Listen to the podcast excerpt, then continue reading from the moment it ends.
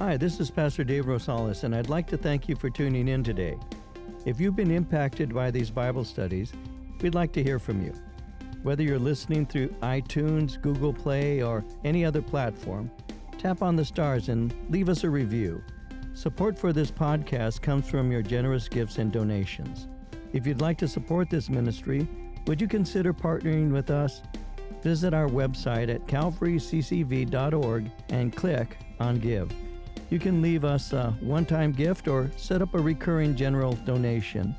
Thank you for your support. And now let's begin today's message.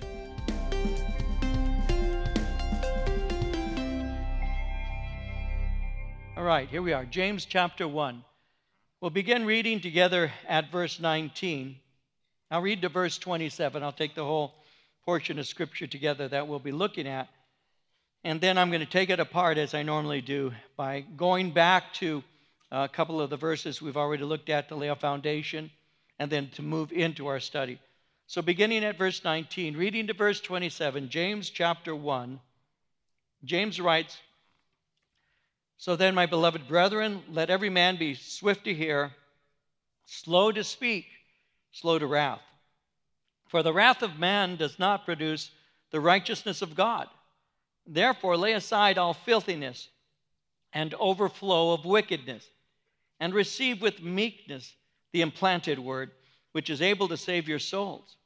But be doers of the word, and not hearers only, deceiving yourselves. For if anyone is a hearer of the word and not a doer, he's like a man observing his natural face in a mirror. For he observes himself, goes away, and immediately forgets what kind of man he was. But he who looks into the perfect law of liberty and continues in it, and is not a forgetful hearer, but a doer of the work, this one will be blessed in what he does. If any if anyone among you thinks he's religious and does not bridle his tongue, but deceives his own heart, this one's religion is useless. Pure and undefiled religion before God and the Father is this to visit orphans and widows in their trouble and to keep oneself unspotted from the world. And so, as we're going through this, let me lay a foundation by reminding you of a couple things. James had just said that every good and every perfect gift came down from the Father. He said that in verse 17. He said, Every good and every perfect gift is from above, comes down from the Father of lights, with whom there is no variation or shadow of turning. So he had just said that every good and every perfect gift comes from God. Now, included in these good and perfect gifts is the gift of eternal life. The Bible tells us in Ephesians chapter 2 verse 8, "For by grace you have been saved through faith, and that not of yourselves, it is the gift of God." Salvation is the gift of God. And so God has determined of his own will to save us. God determined to do that by himself. Nobody convinced him that sinful people should be saved, and we certainly don't deserve to be saved. Salvation is something that completely originated with him. And the Bible tells us that in John chapter 1, verses 12 and 13. As many as received him, to them he gave the right to become children of God, to those who believe in his name, who were born not of blood, nor of the will of the flesh, nor of the will of man, but of God. So salvation originates with God. It was his pre plan, it was his determination to do that. And he chose to do, he planned to do this by sending his son Jesus Christ, who took upon himself the sin of the world. He became that perfect sacrifice. He's the one who made atonement for us. He satisfied God's um, uh, wrath uh, uh, over sin and all. He took it upon himself. And he was manifested, according to 1 John 3, verse 5, to take away our sins. And in him there is no sin. So God determined to save us. He saves us by the sending of his son, Jesus Christ. And he uses the gospel to bring about our transformation. Verse 18 says, He of His own will brought us forth by the word of truth. So He used the gospel, the word of truth, in order that we might be born again. When He says He brought us forth, that's a word that means that He gave us new birth. And He made it possible for us to have new birth by the gospel, the word of truth. Now, when you read your Bible, you're going to see that the word of truth speaks of the gospel. In Ephesians chapter 1, for example, verse 13, it says, In him you also trusted after you heard the word of truth. The word of truth is the gospel. He said, The gospel of your salvation, in whom also, having believed, you were sealed with the Holy Spirit of promise. To Timothy in 2 Timothy 2, verse 15, he said it like this He said, Be diligent to present yourselves approved to God, a worker who does not need to be ashamed, rightly dividing the word of truth. And so the word of truth that saves us is also called the gospel. And so we got saved by depositing our faith in Christ, Jesus, who was revealed to us in a message called the good news or the gospel of Jesus Christ. And that's how we were born again. In 1 Peter 1:23 it says having been born again not of corruptible seed but incorruptible through the word of God which lives and abides forever. So we were not saved by works of righteousness that we did. It's through the grace of God salvation was provided and the message of salvation is found in the gospel which is also called the word of truth and there was a purpose in that. We saw this in verse 18 last time we were together and that is that we might be a kind of first fruits of his creation. So God brings us through a variety of trials, and we endure various temptations, even though we've been born again. God will bring us through these trials, and the enemy will tempt us, but this is intended to perform a work in us. Because we need to remember that in the midst of these trials, and he's been speaking of trials, in the midst of these trials, we can have various responses. He'd already said in verse 13 of chapter 1 let no one say when he's tempted, I'm tempted by God. For God cannot be tempted by evil, nor does he himself tempt anyone. We can have various responses, and this is what James is about to address to the, uh, the trials that we find ourselves in and through the enduring of the temptations that the enemy places before us. Uh, we can become angry, we can become frustrated, we can start to blame God for these things. We might even be attracted to the temptations and even give in to them. So, James is instructing us how do you deal with these things when you encounter them? Well, he begins by telling us in verse uh, 19 let every man be swift to hear, slow to speak, and slow to wrath. So, he's saying this is how you deal with them be swift to hear. Now, be swift to hear what? What is it I'm supposed to listen to? He says, therefore be swift to hear. Swift to hear what? He's, well, swift to hear good counsel, swift to hear solid teaching on how to deal with the trials that you're going through. You see, a lot of people will not listen to advice. In Proverbs 12 15, it says, The way of a fool is right in his own eyes, but a wise man listens to advice. Well, there are quite a number of people who are, are not swift to hear, they're not willing to receive counsel. They're, they're not able to be uh, not only confronted, but even comforted because what they're doing is fine with them. But the Proverbs tells us in chapter 19, verse 20 listen to advice and accept instruction that you may gain wisdom in the future. It's especially important that we should be swift to hear the word of truth. And when we receive counsel, it's always best if that counsel is uh, in Scripture, is found in Scripture. In Psalm 119, there's a fly here that I'm going to grab if I can. Please don't be distracted. I'm going to pull out my sword and take his wings off. Psalm 119, 133 says, direct, direct my steps by your word. Let no iniquity have dominion over me. Counsel is important to receive, especially if it's scriptural. that fly's bugging me. He's right here. If I kill him, please don't be mad at me. In Psalm 1, verses 1 through 3, let me develop this with you. The psalmist in Psalm 1, verses 1 through 3, gives us counsel that I think is really important for us to listen to.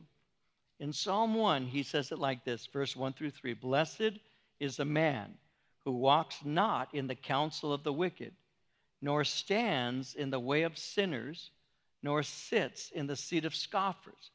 But his delight is in the law of the Lord, and on his law he meditates day and night.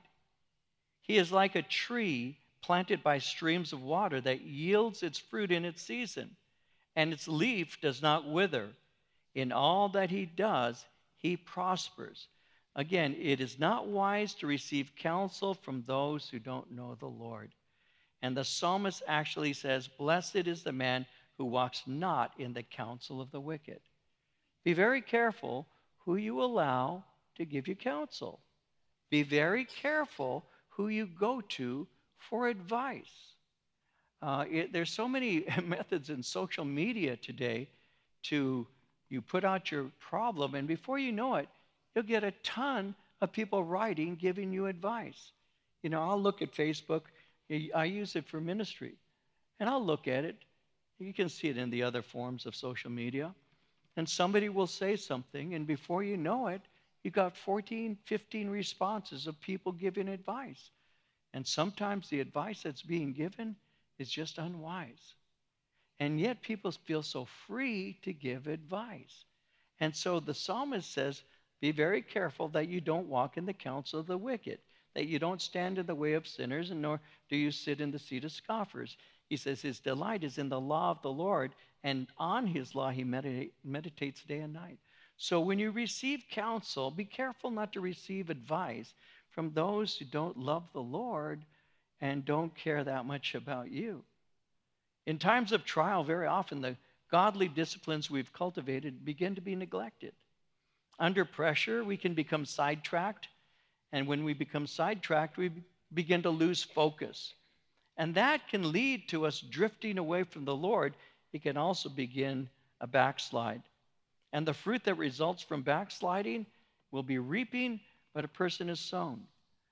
In Proverbs 14, verse 14, it says, The backslider in heart will be filled with his own ways, but a good man will be satisfied from above. So be very careful that you stay close to the Word of God. So be swift to hear. Be swift to hear what the Lord has to say.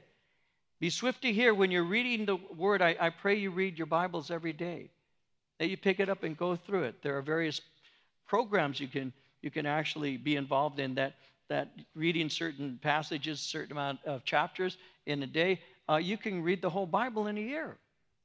A lot of people say, well, I don't like to read the Bible. Well, the, the problem with that is you're getting your advice from the world.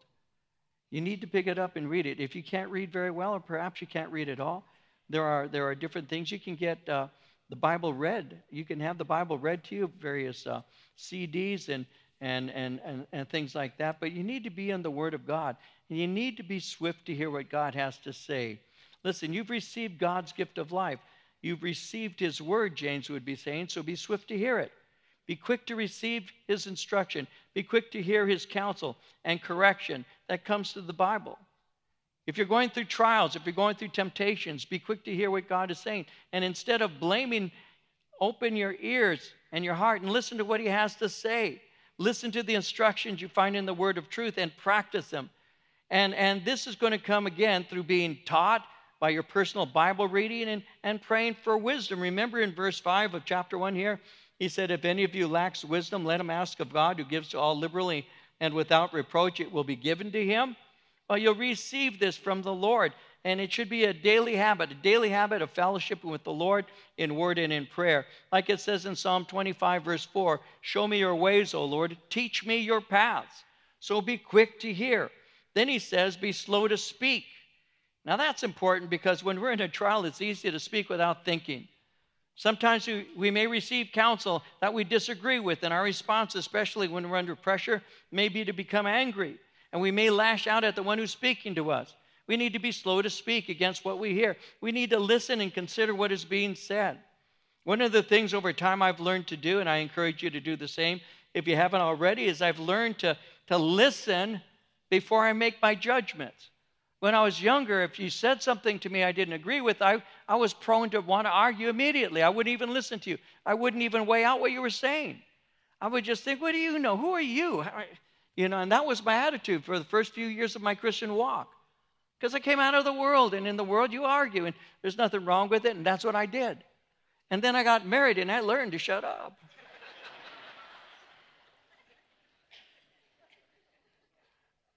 What I actually had to learn is to listen. You have to listen, not because you're afraid, by the way, because I wasn't afraid. Not that, not that afraid. But because I want to have an ear to hear what the Spirit is saying. And I came to realize that this is some practical advice that I'm giving to you about being quick to hear. I came to realize something that I didn't realize, and this is practical. Hope it works for you. I came to realize in my case that when my wife had a correction to bring to me, she was doing it because she loved me. My first response for many of the early years was, she's trying to dominate me. And I, I just didn't have a, a, I'm not that kind of man that you can dominate. I'm just not. Didn't like it, don't like it. So don't, don't, don't, don't, don't tell me what to do was my attitude. Don't tell me what to do. I'll, I'll do what I want to do. If you don't like it, it's too bad. That was my attitude. None of you guys are like that. I realize that. I'm just, I'm just the sinner up here, just being real. But the Spirit of the Lord said to me, She loves you. She loves you. And how did the Spirit of the Lord say that to me? I was reading my Bible. Husbands, love your wife. Husbands, you know, uh, cover them with the Word of God and prayer and this. And I'm reading about husbands, and I'm starting to see about wives. And I'm realizing that she gave everything up to be married to me. She didn't have to do that. She chose to do that. She did that because she loved me. I came to realize that. I actually came to accept her love because I wouldn't do it at first. I, I was kind of like hands off and all of that in our early days. And when I finally came to realize that this was a woman who loved me, and the reason she would bring a word to me that sometimes I needed a correction is because she loved me. And when I began to see that, what I learned to do is this I learned to listen and not to speak. And I would walk out after she'd say whatever. And it's always mild, it's not something heavy or whatever. It was just like blah, blah. And, and I just, mm, I don't see that. And I'd go and think about it. And I'd pray about it. And I'd, I'd think, you know, Lord, that's true. I am that way. And I have never seen that about myself, but she sees it clearly as an outside person looking at me. And that's what I began to do. But guess what? James says be, be slow to speak and be quick to hear. And that's, that's how it works in a practical way. And when, when, when I'm being convicted, and sometimes in, when the word's being taught or whatever, and I'm convicted, I could quickly speak. I don't agree with that. Well, what do you know about that? But that, that's why you meditate on it. That's why you think about it. That's why you cross reference the scripture. That's why you get to know your Bibles. So you can be able to do something like that. And, and you learn to consider what's being said. You see, today Christians speak loudly and quickly. And sometimes they're, they're real quick to speak about what they're going through. Again, Facebook, all you got to do is open it up. And people say, I'm doing this and I'm going through that. And they speak about everything. And they think that all of these names on their friend list are really friends. And they're not. I've got 5,000, 10,000 actually people and friends. They're not my friends.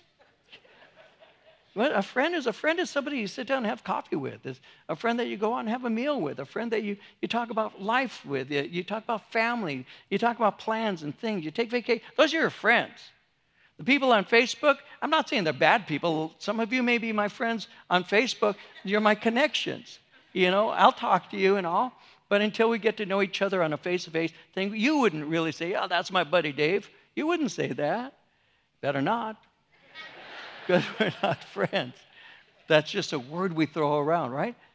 You're a real friend is somebody that you know, somebody you spend time with, somebody that you go out for meals with, somebody that you share your heart with, somebody that can correct you. Uh, a real friend is somebody who puts his shoulder next to yours and you look in the same direction. That's a friend.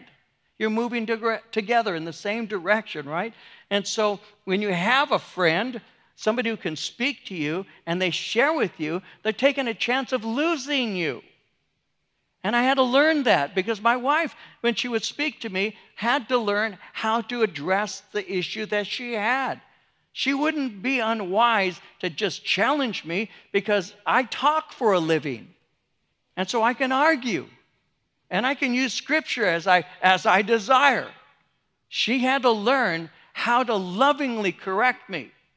And James had to be believed by me. So when he said for me, be slow to speak and to be quick to hear, that changed my life.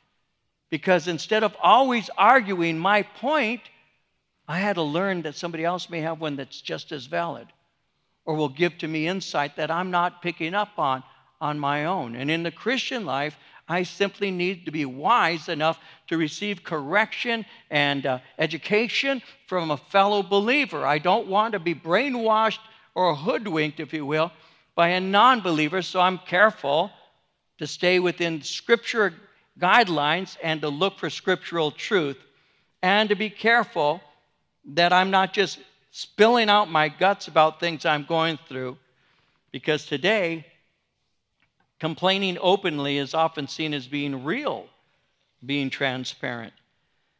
Some people will say, Well, I just have to say what I'm feeling. And if I'm feeling it, why shouldn't I say it? Well, remember Proverbs 29 11. I'll give you a moment to write this down. Proverbs 29 11.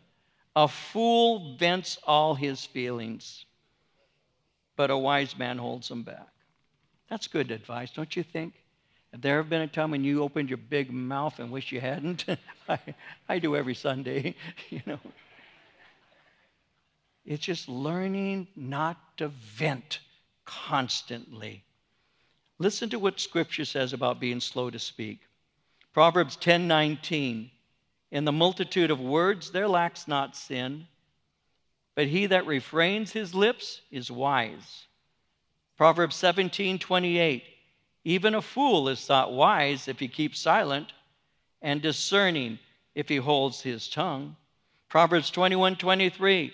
Whoever guards his mouth and his tongue guards his soul from troubles. Somebody once said, Men have two ears, but only one tongue, that they should hear more than they speak. So Psalm 141 3 says this Set a guard, O Lord, over my mouth, keep watch over the door of my lips. And, I, and I, I will say this briefly and then move on. It's a wise thing to learn this. There are times that I'm having conversations with people and they're saying things that, that really need correction, but I wait and I hear them out. I want to hear what they have to say. And then I seek the Lord for ways to gently and lovingly give a word of correction in that so that they might have what the biblical view would be. And somebody says, Well, what gives you the right to do that in the first place? Well, I'm a pastor. That has something to do with it. I've been walking with the Lord almost 49 years. That has something to do with it. I've been teaching the Bible for 46 years. That has something to do with it. I figure that I've studied the Word of God something like 48,000 hours over the course of my life. That has something to do with it. I've taught over eight, 9,000 Bible studies in my life. I think that has something to do with it.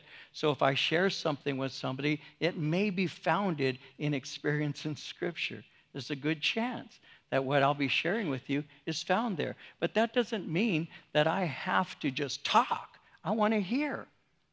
I want to hear what you're saying. I want to hear your heart. And that's what you ought to do too. That's what James is teaching believers in general. My beloved brethren, let every man be swift to hear, slow to speak, and slow to wrath. When undergoing a trial, we can lash out in anger and reject reading the Word of God. And because of this, we're not going to receive the comfort of the Lord because we quench his Holy Spirit. In Proverbs 14 29, the writer said, He who is slow to wrath has great understanding, but he who is impulsive exalts folly. In Proverbs 16 32, he who is slow to anger is better than the mighty, and he who rules his spirit than he who takes a city. It, it takes a calm spirit to receive and appreciate instruction and direction. And anger has a way of quenching that spirit and provoking us to reject the comfort God has for us. As a matter of fact, notice what he says in verse 20 the wrath of man does not produce the righteousness of God. It's been said angry preachers and angry Christians are truly bad witnesses for Jesus. Angry and vengeful people stir up strife and they destroy rather than bring in healing. Proverbs 29 22, an angry man stirs up dissension. A hot tempered one commits many sins.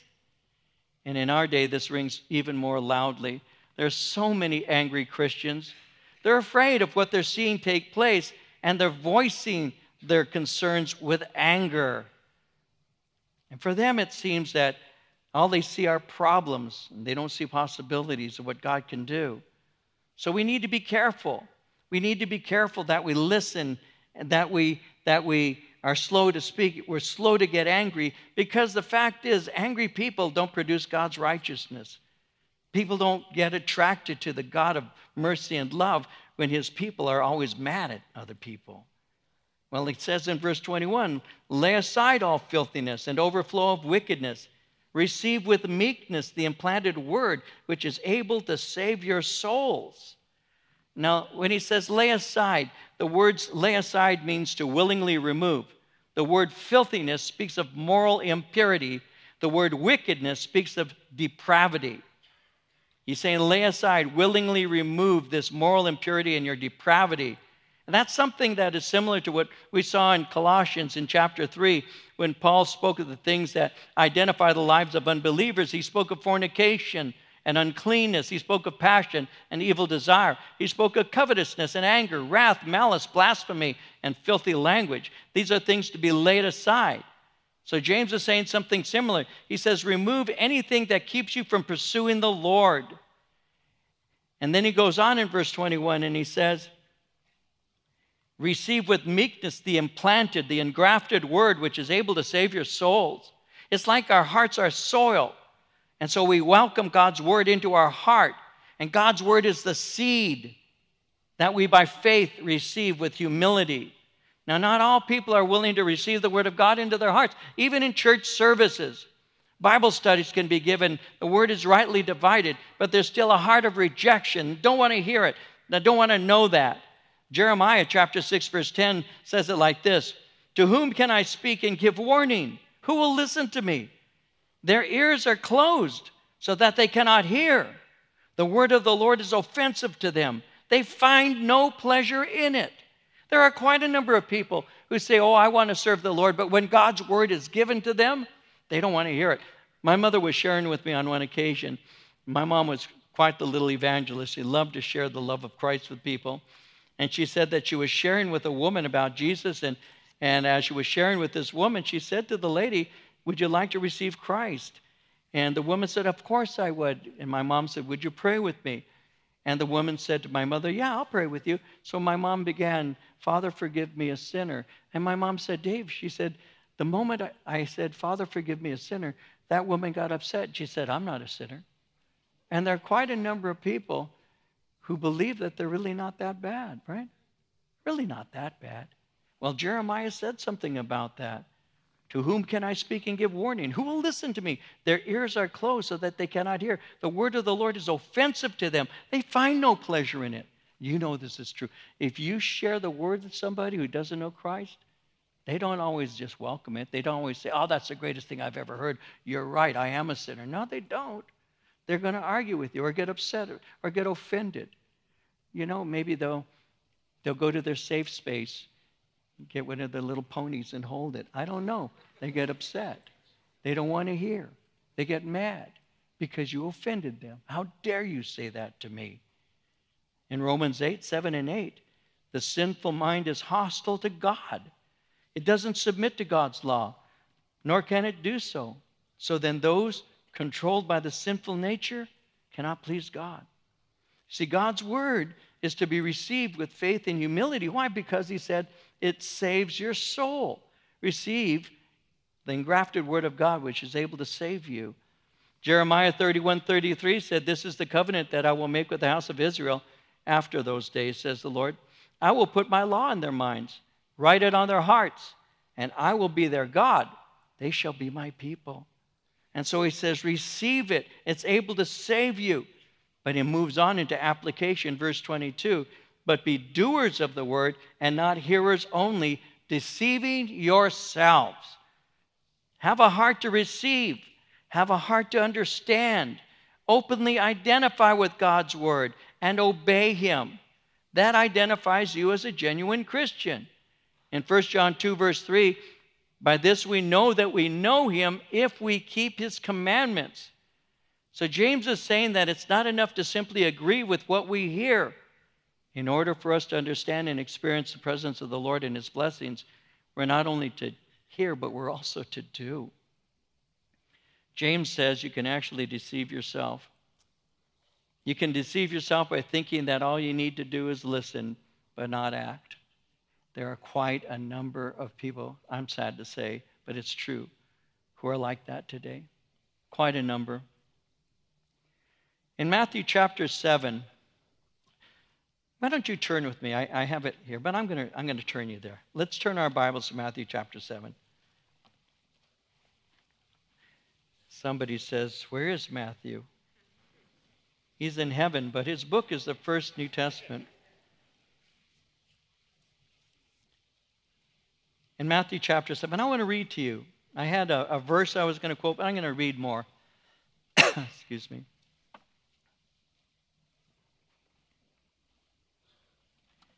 We'll look at verse 21.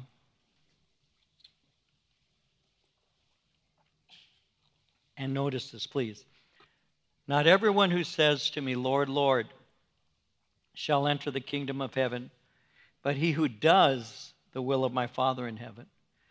Did you notice that? Not everyone who says, but he who does. Many will say to me in that day, Lord, Lord, have we not prophesied in your name, cast out demons in your name, done many wonders in your name? And then I will declare to them, I never knew you.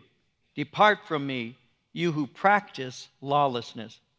Therefore, whoever hears these sayings of mine and does them, I will liken him to a wise man who built his house on the rock. The rain descended, the floods came, the winds blew, beat on the house. It didn't fall, for it was founded on the rock.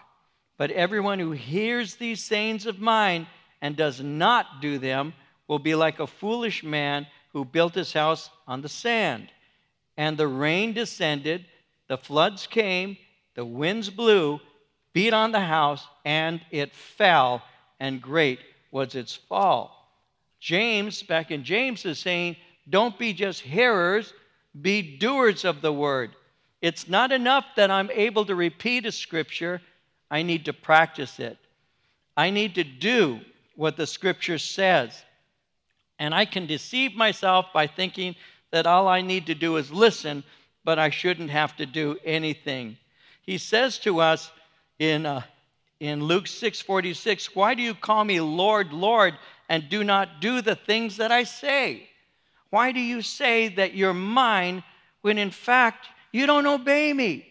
You don't do what's being said." I think if there's anything we the church today needs to remember is that obedience is better than sacrifice. That God wants us and commanded us, and He didn't give us the 10 suggestions, He gave us the commandments because He intends for us to obey Him. And one of the ways that I demonstrate that I love Him is through obedience. Jesus said, If you love me, keep my commandments. John in First John tells us that his commandments are not burdensome. In other words, for a believer to obey the things that God gives to us in His Word gives us great pleasure and demonstrates that we love Him. Instead of being thinking that, that, that God's Word is, is just ruining my day and ruining my fun, I ought to see it as something that is saving me and, and building my life up. And he's making it very clear because back in James, he makes it clear in this way. He says in verse 23 if anyone's a hearer of the word and not a doer, he's like a man observing his natural face in a mirror. He observes himself, goes away, and immediately forgets what kind of man he was. So, this is a guy who's getting ready to go out. He stands in front of a, of a mirror, if you will, and he looks at himself, walks out, and within 10 minutes, he's thinking, Oh, did I shave? I wonder if uh, is there anything on my tooth? You know, I, I've, I've, they'll do that. We can, we can do that. You get ready, but your mind's on something else. You're standing in front of the mirror. You walk out of the room and you say, "Did, did I put on my, my pants?" You, you, you ask yourself, you ask yourself these things. I've been driving, so have you sometimes, and I'll I'll pull up behind somebody. There'll be a lady, and she'll be putting her makeup on while she's driving, and you'll see her pull her mirror down like that. She's making sure her her, her makeup's on. And I get a little nervous. I get nervous. I get more nervous when it's a guy, but that's a different, that's a different subject. but because their eyes are, are, are, not on the road, but they're also going to forget because they'll pull it down and look again, pull it down, look again. That's what he's saying. A, a person, he's not doing the word, is constantly only glancing at it, but not being changed by it. Nothing's changed. He says, If anyone's a hearer of the word and not a doer, he's like a man observing his natural face in a mirror. He observes himself, goes away, immediately forgets what kind of man he was. He's not actually seeing himself for who he is. See, the word is a mirror. It reveals to me who I actually am. But if I only glance at it and don't really take a deep look in it, there's no change that's going to take place. But he says in verse 25, He who looks into the perfect law of liberty and continues in it is not a forgetful hearer, but a doer of the work. This one will be blessed in what he does. So when he says he who looks into it, that word looks is a deep and attentive consideration that is given to something. It's not just a glance. When you look into the perfect law of liberty, we understand that God's grace is revealed to us and we have freedom in Him. We're freed from guilt, we're freed from the power of sin, we're freed from its control. And this is a perfect law because it needs nothing added to make it complete. Notice how he says, and continues in it and is not a forgetful hearer, but a doer of the work. Nothing moves you away from the hope that's found in the gospel. You're not carried away by bad doctrine. You stand fast in the faith that's revealed in it. You're not a forgetful hearer, you're a doer of the work. In other words, you serve the Lord and you're blessed. You're not forgetful. The word forgetful speaks of the one who studies and forgets what he studied, doesn't grow. I wonder how many of you in school did what I did for a while in school, which is to cram the, the exam's the next day, so you stay up late at night preparing for it. But you're not learning anything, you're only preparing for the next day. So I would take my test, I was with the hopes of passing it, but I forgot everything because I was cramming. I wasn't taking my time. Then I discovered in classes if I actually took my time, took my notes, read the material, read the lectures that I had that I had been uh, transcribing, spent time thinking it through, I'd do good in my test. But that required a lot of work. There are a lot of people who cram their spiritual life, cram for a spiritual life. They kind of hear a Bible study once, they listen, listen, maybe listen to two studies in a row. They're cramming, but they're not spending time in the Word. And so, what we need to do is we need to understand that maturity comes through developing a habitual practice. In John 13, 17, Jesus said it like this If you know these things, blessed are you if you do them. And finally, he goes on and he says in verse 26 If anyone among you thinks he's religious and doesn't bridle his tongue, but deceives his own heart, this one's religion is useless.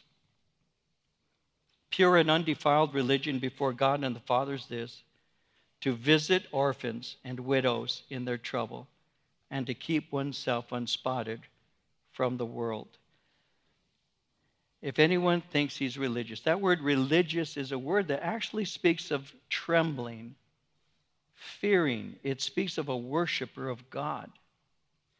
Somebody who's religious is, is known as a religious person because they pray or maybe they preach, they give, some other action. Religion itself is not being condemned, it's the hypocritical practice associated with it. There are a lot of people who say, you know, religion, religion. And, and my generation, we began to say that. I'm not religious, I'm a Christian. Well, there is a, there is a true religion, and James points that out pure and undefiled religion. There is such a thing. And we need to remember that Jesus himself was a, a, a lifetime observant Jew uh, of his Jewish faith. What Jesus condemned was hypocrisy the hypocrisy associated with outward uh, observation only. And James is saying that authentic Christianity produces something it produces love, it produces fellowship, it produces purity. I'll take a moment to share something with you and develop this a little bit. When your society that you live in is evil, there will always be more laws passed to govern people the more the law, the greater the awareness of evil. That's what laws are intended to do, right? Laws are intended to stop evil. And so the more the law, the more evil that is in that society. But laws do not transform hearts, they can penalize behavior. And I'll probably get in trouble for saying this. This isn't in my notes.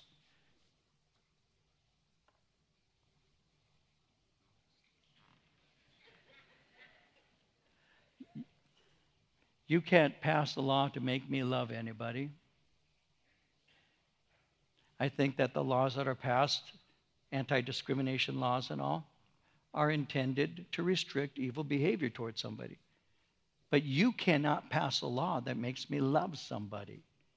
What you can pass a law is pass in a law is something that penalizes me for violating what that law states. Now I think we all agree with that. That's what laws do. If it says drive 55 and I go 65, i am penalized because I broke the law. If it says I cannot say a certain thing because it's a hateful thing, I can be penalized because somebody determined what hate is. And so I'm going to be penalized for certain things, but it can't change my heart. You can pass a law if you like that tells me to love somebody. I don't have to love them. I, and I'll probably not because your law told me to. Something else has to happen before I will do that which the law with good intent supposedly is being passed for me. I'll give you another one. This will get somebody mad, at least one of you. So we see people being shot, and now we have people rushing to say, take all these weapons from people, that'll stop them. And that's just not true. Because if you take somebody's gun then he'll use a billy club. If you take the club, he'll use a knife. If you take away the knife, he'll use a rock. That's what you do when murder's in your heart. Is you find a way to kill. I'm not saying that's good by the way. I'm saying that is. Because we have these laws that everybody's running and jumping on get rid of the you know, AKs, get rid of the ARs, and these, they're calling it assault weapons and this and that. They're saying get rid of all of these things, and, and that's going to stop killing. No, the majority of killings with weapons are with handguns, not with ARs and not with AKs. They're handguns. So this is a knee jerk reaction, and they're forgetting something. And I'm going to get you mad, some of you. Here you go. Ready? I have weapons. I have weapons at my home. I have a uh, Smith & Wesson 40. I have an AK. I have an AR. I've got a shotgun that'll kill an elephant. But I haven't killed any lately. They're not in my neighborhood anymore. They have never come off the shelf and shot anybody. They never have. They just sit there. Why? Because they don't have a will of their own. In order for them to be used in that way, someone's got to pick it up and use it. So when so when you're telling me that I don't have the right now, my God, uh, this people forget. I know someone's going to get mad at me. Write to write to David Bustamante at CalvaryCCV.org. Let him know. He'll tell me on Tuesday.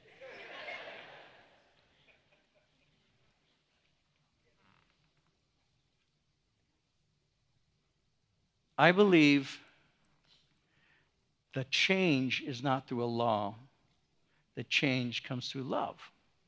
And the change comes when the church awakens to preaching the gospel that transforms evil hearts. And what God has called us to do is preach the gospel. And that's what we do. That's what we do. And I might as well, I dug the hole. Here we go, one more. And this is just a fact. This is a fact. I pray to God this never ever happens. I pray to God this never ever happens. But if somebody broke into my home to hurt my wife, I will protect my wife to my death. And, and I will. That's what men do. That's what men do. We take care of our families. That's what men do. That's what God created us to do. And I will do it. I will do it not because I want to, I will do it because I have to. I have to take care of her. Greater love has no man than this to lay down his life for his friend. And I will lay my life down for my wife. And if someone broke in my house, I do good funerals because I'll give him one. I'll give them one. I'm just telling you. I'm just telling you. Hate me? I know there's at least one hater in here. There's got to be. So, what do we do? So, what do we do? The laws that people are championing right now are only to try and. I'm just being real. Forgive me if you think preachers shouldn't say this, but I, I, I think it's true. I'm going to tell you what I believe is true. Forgive me.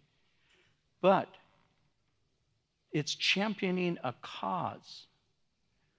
But the bottom line is, we Christians are supposed to be out there as salt and light. No, I'm not saying run around and, and get ready. No, I'm not saying we should be militant and use guns. No, I'm not saying that. I'm saying that when you tell me that your law is going to change human behavior as a Christian, I have to differ with you. I have to disagree with you because the law only restricts, it does not transform. The law does not make me love you. Now, the Bible tells me to love people, and I believe in Christ.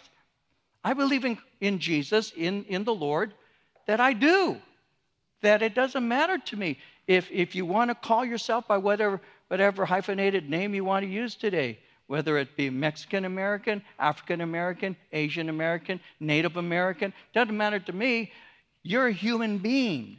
And as a human being, I love you. Not because you're black or yellow or brown or, or red or, or white. It doesn't matter to me. I love you because Christ loved me and He taught me to love you. And because I love you, I'm not going to kill you. I'm not going to kill you. I'm not going to kill you. But don't try and hurt my wife. Because at that point, my two friends, Smith and Wesson, will want to talk to you. And they talk loudly. So I'm using a little humor, but trying to make a point. The evil, more evil the society, the more the laws. That's how it works. So when God works in us, God says, love one another. And love does no harm to a neighbor because love is the fulfillment of the law, Romans 13 10. And so, what changes society is not laws, laws, laws. It's God's love, love, love. And that's why I, as a pastor, feel very strong about continuing to preach the transformation of human life through the faith of Christ and the gospel of Jesus Christ. That's why I do what I do, because I can tell you, don't do this and do that, but I can also say, guess what? God loves you. God forgives you. God changes lives. God can change yours. God gives you power in the Holy Spirit. He gives you direction through His Word. He can take you. You were a drunk, He can change you. You were, you were a drug addict, He can change you. You were a fornicator, you were an adulterer, you were a liar, a thief, you were a killer. God can forgive you. That's what the gospel does. And that's how it works. And that's why we do what we do. So society is evil. Yes, it is. But more laws will not change human hearts. Love is to govern the way we speak to and speak about one another. So, pure and undefiled religion before God is love and purity. First is to visit. The word visit speaks of caring for or looking after, to visit orphans and widows in their trouble. So that speaks of our duty towards others. Widows and orphans were considered amongst the most vulnerable in society. They had no husband, they had no father to provide, to protect, to care for them. And so in the early church, widows who were in good standing were well cared for. And that was what the church was to do. We also care for the orphans, and we do what we can. As a church, we've always done that. And, and I should say this very quickly that caring for the widows, our fellowship has done for many, for many years, and, and, and we want to care for the, the fatherless children. And so our men's ministry is preparing a ministry right now called Stepping Up. And it's a ministry that will disciple and mentor young men or young boys who come from families where the father is not present or the father has passed away. And this ministry is designed to instruct the things of the Lord to these boys, these young men, to help them to become godly men and to be leaders in the church. We want to do it. It's kind of like a big brothers thing where some of the men, godly men who've been vetted, will help and care for some of the kids who would like to have a guy to go fishing with or to spend some time with. And I believe we should do that. I believe we should help. And that's what we want to do. What is pure and undefiled religion but to care for the widows, care for the orphans, and he says, and to keep oneself unspotted from the world? We're to be found spotless and blameless and at peace with Jesus Christ, according to 2 Peter 3:14. So his point is simple. Loving holy lives demonstrates that you truly know the Lord. Loving the Lord is going to produce a holiness in your life and a care for other people. It's going to be demonstrated by your love for the Lord, even though you're going through a trial. It's going to be demonstrated that you, you don't blame God for the things that sometimes you brought on yourself.